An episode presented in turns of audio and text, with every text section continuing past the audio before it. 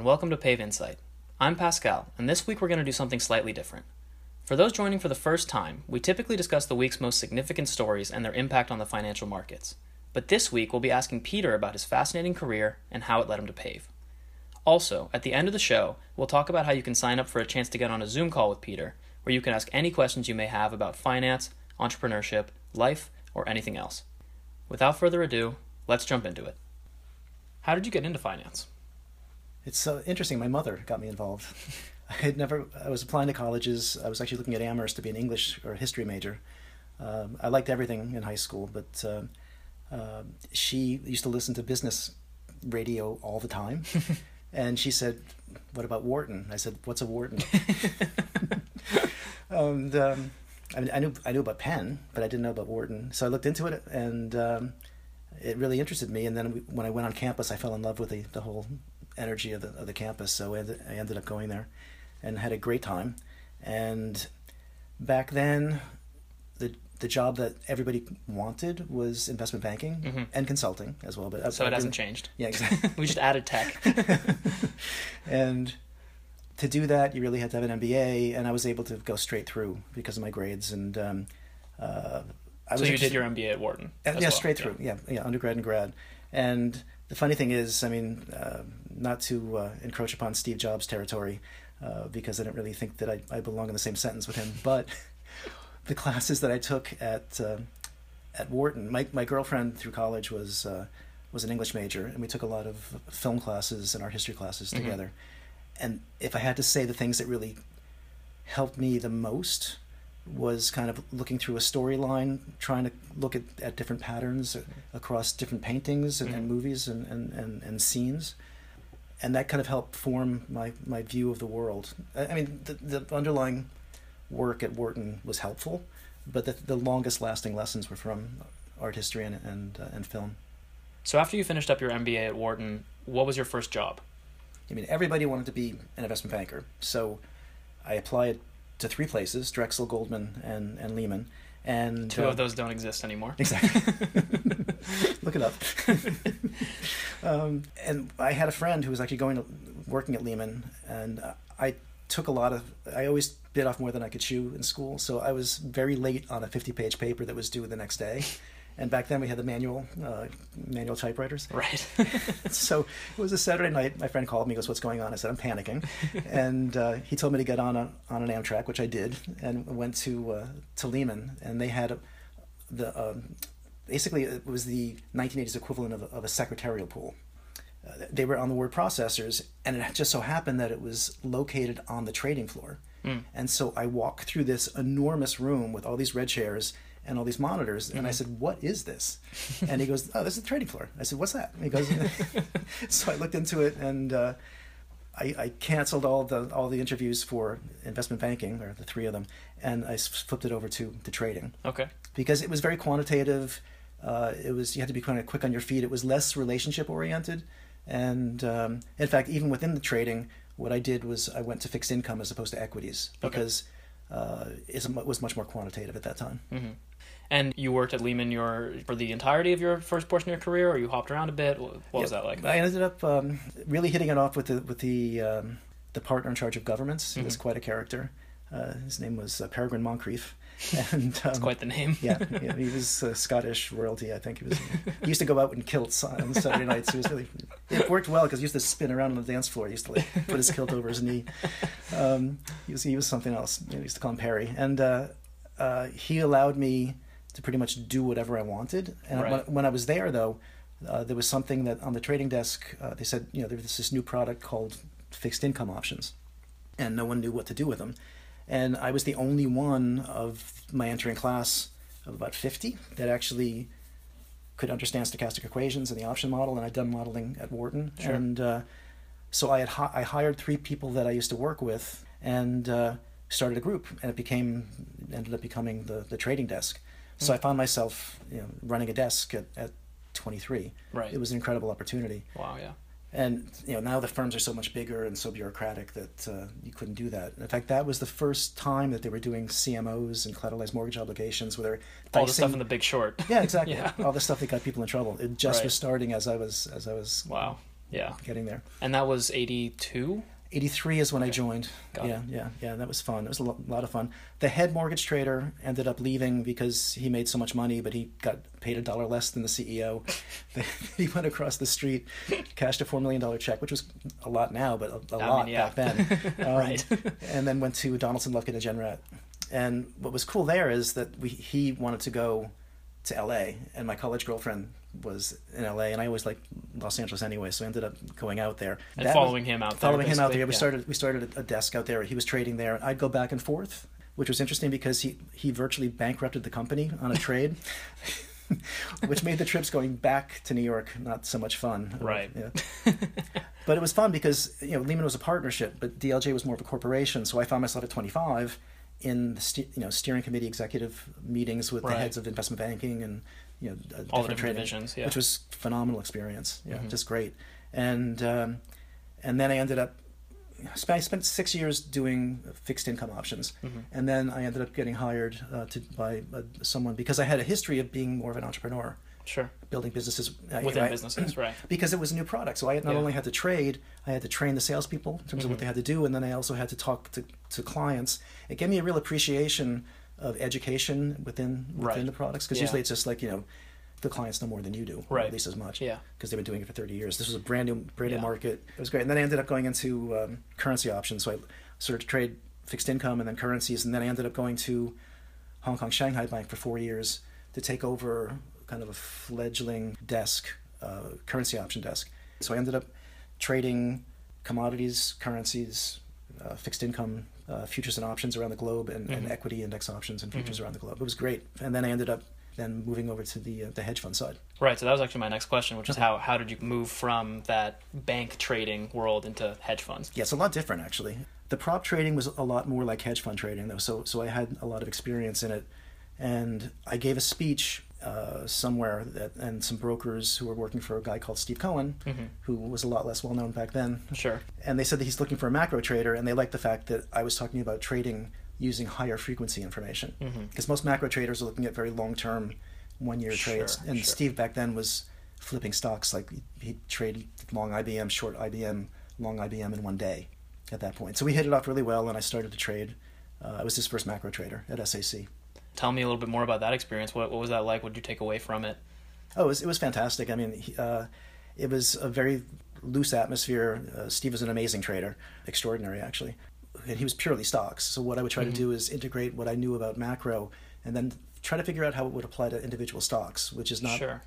a typical macro view. You're thinking about monetary policy across all the different countries, Mhm. what country's growing faster than expectations, how to trade the currency, the stocks, and the bonds. And those things are long term trends. Those things don't change uh, quickly. He gave me a real appreciation of being able to trade in and out of trends because he said people will actually over discount things. People think linearly, so they think things are going to go on forever.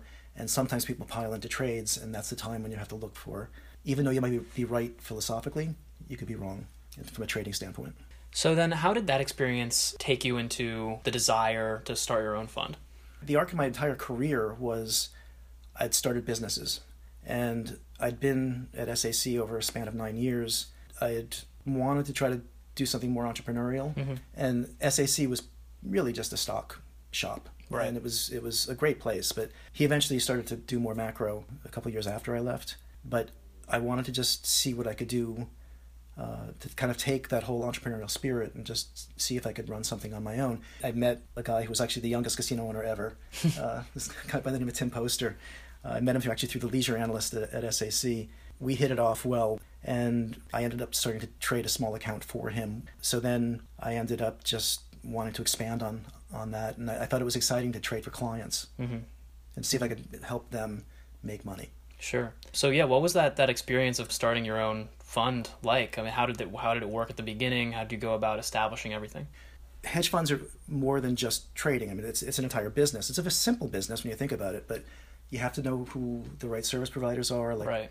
who the right lawyers are, Mhm. the best administrators, things of that sort. So I kind of used that experience on this small strategy at first to kind of get the right people around me, Sure. uh, because I was going to be at that point I was a one man shop. So for me to run a business, I had to know who to rely on Mhm. and and so I, I took it slowly in that small strategy, and then when I wanted to go bigger, I ended up partnering with someone else and, and going for something a little bit bigger, a little bit more established. Take me through that process of kind of how you went about growing your fund. So what I wanted to try to do is replicate what I did with Steve. That is to look at the macro world and trends and then create a portfolio of stocks. Right. So there was someone that I hired into to SAC. He was the first undergraduate ever to get get hired.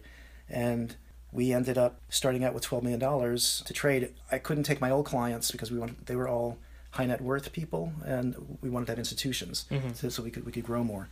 And the problem was for me to be able to do my job, I'm looking across all 10 sectors in, in, in, in stocks. So I'm looking at retail, you know, consumer discretionary, what's going on with the consumer, banks, what's happening with interest rates Mhm. and, and loan demand. So basically applying economic techniques to each sector and say, okay, I like banks, I don't like consumer discretionary, and then I'd have my partner pick the stocks. To do that, you needed to have at least 10 separate analysts. Right. At the time, given the economics in New York, you'd have to start with 100, 200 million to be able to do that. Mm-hmm. So my partner went to high school in Pakistan and had roots in Pakistan. And we ended up, uh, thanks to him, recruiting 16 people in Pakistan. Mm. And we actually had to train them from scratch. I mean, they were, Right. they were, you know, they went to business school, and they, a lot of them had CFAs, which is a, a financial certification. Right. But you know, they had no judgment, no knowledge, no no mentorship. So we literally took six months to train them. And then what I would do is I would set the view in terms of how aggressive we were going to be from on the long side or short side based Mhm. off my view of the economy Mhm. and the markets and pick the sectors to be long and short and he would then go work with his these different analysts and say okay what are the what are the worst housing stocks because this is back in, in we started out in 2007 so I was negative on the housing market negative on the banks positive on energy positive on, on China related names things like that so he would pick the best of what I liked and the worst of what I hated and it worked out really well. Right. Um, in fact, we were we beat the S and P by seventy percent over our first ten quarters. Wow. We started out at twelve million. We got to at the end of the year we were at one hundred and fifty five million, Mm-hmm. and then in 08, just about when things got bad, which is Right. the second half of 08, we were running close to three hundred million, and because it was a new market, it wasn't like I had Fidelity and Pimco coming in. I had to actually build my clientele, Mhm. so I was very very tied to them. And I always thought of my clients as partners. Mm-hmm. So where most funds were gating, where if they're they can end up stopping redemptions. Right. Uh, So you can't pull money out of the fund even if you want to. Yeah. Exactly. I, I made the fund as liquid as possible. Right. Usually it's like a three month notice period where Mhm. they tell you we want to take the money out, but people keep the money in for three more months because they can earn more fees. Sure. I said as soon as I heard, as soon as I know that month, we sometimes liquidated the entire portfolio in half an hour. Wow. Yeah. Yeah. So so we were very nimble because I I needed that because I would, that's the way I wanted to trade Right. the ideas. Right. So because we were you know trying to put our clients first, it hurt us because they were starting to liquidate from us because they could, Right. just because their clients, their ultimate clients, wanted their money back, mm-hmm. and not all of them, but some. Right. So they needed to redeem somehow. So we kept on getting new money in, but other money out. So Mhm. we were pretty much at 300, close to 300 for the next six, seven months. Right. And then people were saying, look, we can't do due diligence in Pakistan. And, and actually, we're kind of glad that was true because the office would go down and, sometimes three times a day. And in terms of electricity, we had a, a generator the size of a bus outside. I mean, it was crazy. Sometimes I'd call up and I'd hear gunshots outside. And, uh, some people couldn't go to work because there was Right. shooting at the outside. Yeah. Jeez. Yeah, it was typical. I had a great time there, though. I really enjoyed going there, and the people there were fantastic. It was a great, great experience. But a lot of people were saying they could invest with us if we had a New York office. So my partner moved to New York, and it ended up where the business dynamic changed. And because I really had the relationship with the clients, I felt responsible for them, and I couldn't, in good faith, tell them that things were the same. We didn't have the same quality that I Mhm. thought we could deliver. And I ended up in 2010 liquidating the fund, even though we were up for the year. Uh, I just I just liquidated the fund and dissolved it because we were 50-50 partners and we just went our separate ways. And what would you say were the? I mean, that was obviously your first time ever fully on your own, right? You had done Right. entrepreneurial type ventures within other organizations throughout your life, but that was your first time truly building something for yourself. And I imagine closing it must have been quite difficult. So, what were some of the key learnings that you took away from that process? Yeah, Yeah, the thing that really really hurt the most, that wasn't an ego issue. It was that we had 150 people working for us in Pakistan, and we were making a real difference. I mean, it was great, and uh, I really felt like in my small, one small way, I was making a little bit of an inroad. Uh, I had great relationships with, with everyone. I knew everyone. Um, everyone knew me, and in fact, some people ended up going on to become Fulbright scholars, and we actually had one person who became the CEO of uh, Uber Pakistan. Oh wow. That's the biggest thing for me is that I, did have an impact. Mm-hmm. But we're making an actual economic impact over there because all of our employees, we made sure that they were paid like 50% over what a typical person was making. And also, you know, they'd be supporting uncles, families, you know, the grandparents. I actually think we probably were touching a few thousand people. And it was great. We'd have a good day. My partner would put on lunch for 300 people in, in the streets. It was really phenomenal. So that was the real pain for me that we had to shut that down. But in terms of lessons learned, first of all, I, I found out that you have to be totally aligned you know, in terms of your values with who you partner with, because sometimes success can change people. Mm-hmm. And I always thought about the problems of failure, not not of success, and and that was one thing that I you know I, I learned in the hard way. And secondly, you know, I really felt very close to my clients. I really felt like that's the driving force, especially in hedge funds, because I don't want to make this seem like I'm, I'm some kind of a white knight or anything, but a lot of hedge funds are purely mercenary and they look at just bringing in assets Right. to, for the sake of bringing in assets. In fact, a lot of hedge funds actually grow too big and their performance suffers, but they really don't care because they're getting Bigger you know, fees. Yeah, Yeah. much bigger fees. Right. So it, it really gave me a sense of the, of the importance of clients and also the the importance of helping people. It was, I think, one of the well, certainly was the only hedge fund in Pakistan uh, of any kind of institutional quality. But I actually think it was one of the very few hedge funds that actually helped people. I mean, big firms, the biggest firms that everyone knows of, you know, the, the Bridgewaters, uh, Point Seventy Twos, all these people help their employees by helping them make money Right. but it's not totally socially centered. If I had to say in my entire career what I was the most proud of, it was that aspect of the business. My last question is why pave? Well, when I closed the hedge fund, I had a lot of offers to s- set up another one. Mm-hmm. I had the backers, and, and I just didn't think it was the right time. I didn't realize how right I was because it was on the verge of central banks kind of getting involved with the financial markets to such an extent that uh, it was very difficult for especially macro traders to discern trends that would normally occur because essentially there were artificial prices based off what was going on. The central banks were intervening Mhm. so so heavily in the markets. Right. So what I did was I took a step back and I consulted for some of the biggest names. I was still in touch with a lot of the best names. So instead of actually going back to New York and working, I did it remotely.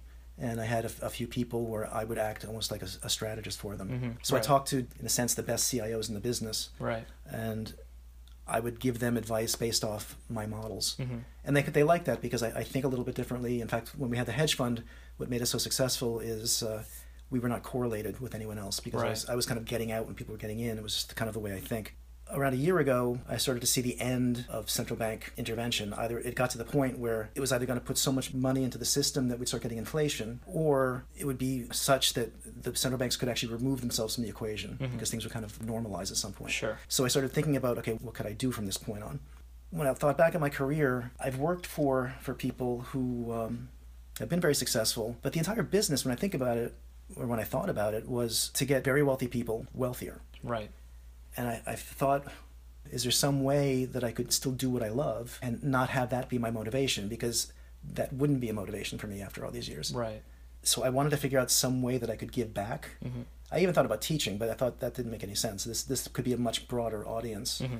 And then when the opportunity presented itself, I thought it's a perfect time, not only from the fact that it's going to be a great trading environment going forward, Right. but also with COVID, especially now, there's such a discrepancy between people who have and people who, who don't have. Mm-hmm. And I even see it to the point where there's going to be a growing mass of people that just aren't going to have the opportunities. So this is Right. this for me is a perfect integration of what I would think is the best business opportunity as well as the best social opportunity. Well, I feel exactly the same way, and I couldn't wish for a better person to do it with. Yeah, it's funny. I mean, talking about my career, I mean, after 38 years, most people would be ready to hang it up, but I feel like the best is yet to come. That's great to hear. As we promised, we're giving all of our listeners the opportunity to jump on an hour long Zoom call with Peter. To sign up, all you have to do is subscribe to Pave through our website, pavefinance.com, and follow the podcast on your favorite podcasting platform. In roughly a week's time, we'll randomly select five people and send details via email, so make sure to watch out for that. Hopefully, you find Peter's story as fascinating as I do and are looking forward to the chance to get to know him. Thank you so much for listening. If you enjoyed our podcast, make sure to subscribe or follow and share Pave Insight with your friends and family. But most importantly, have a great rest of your day.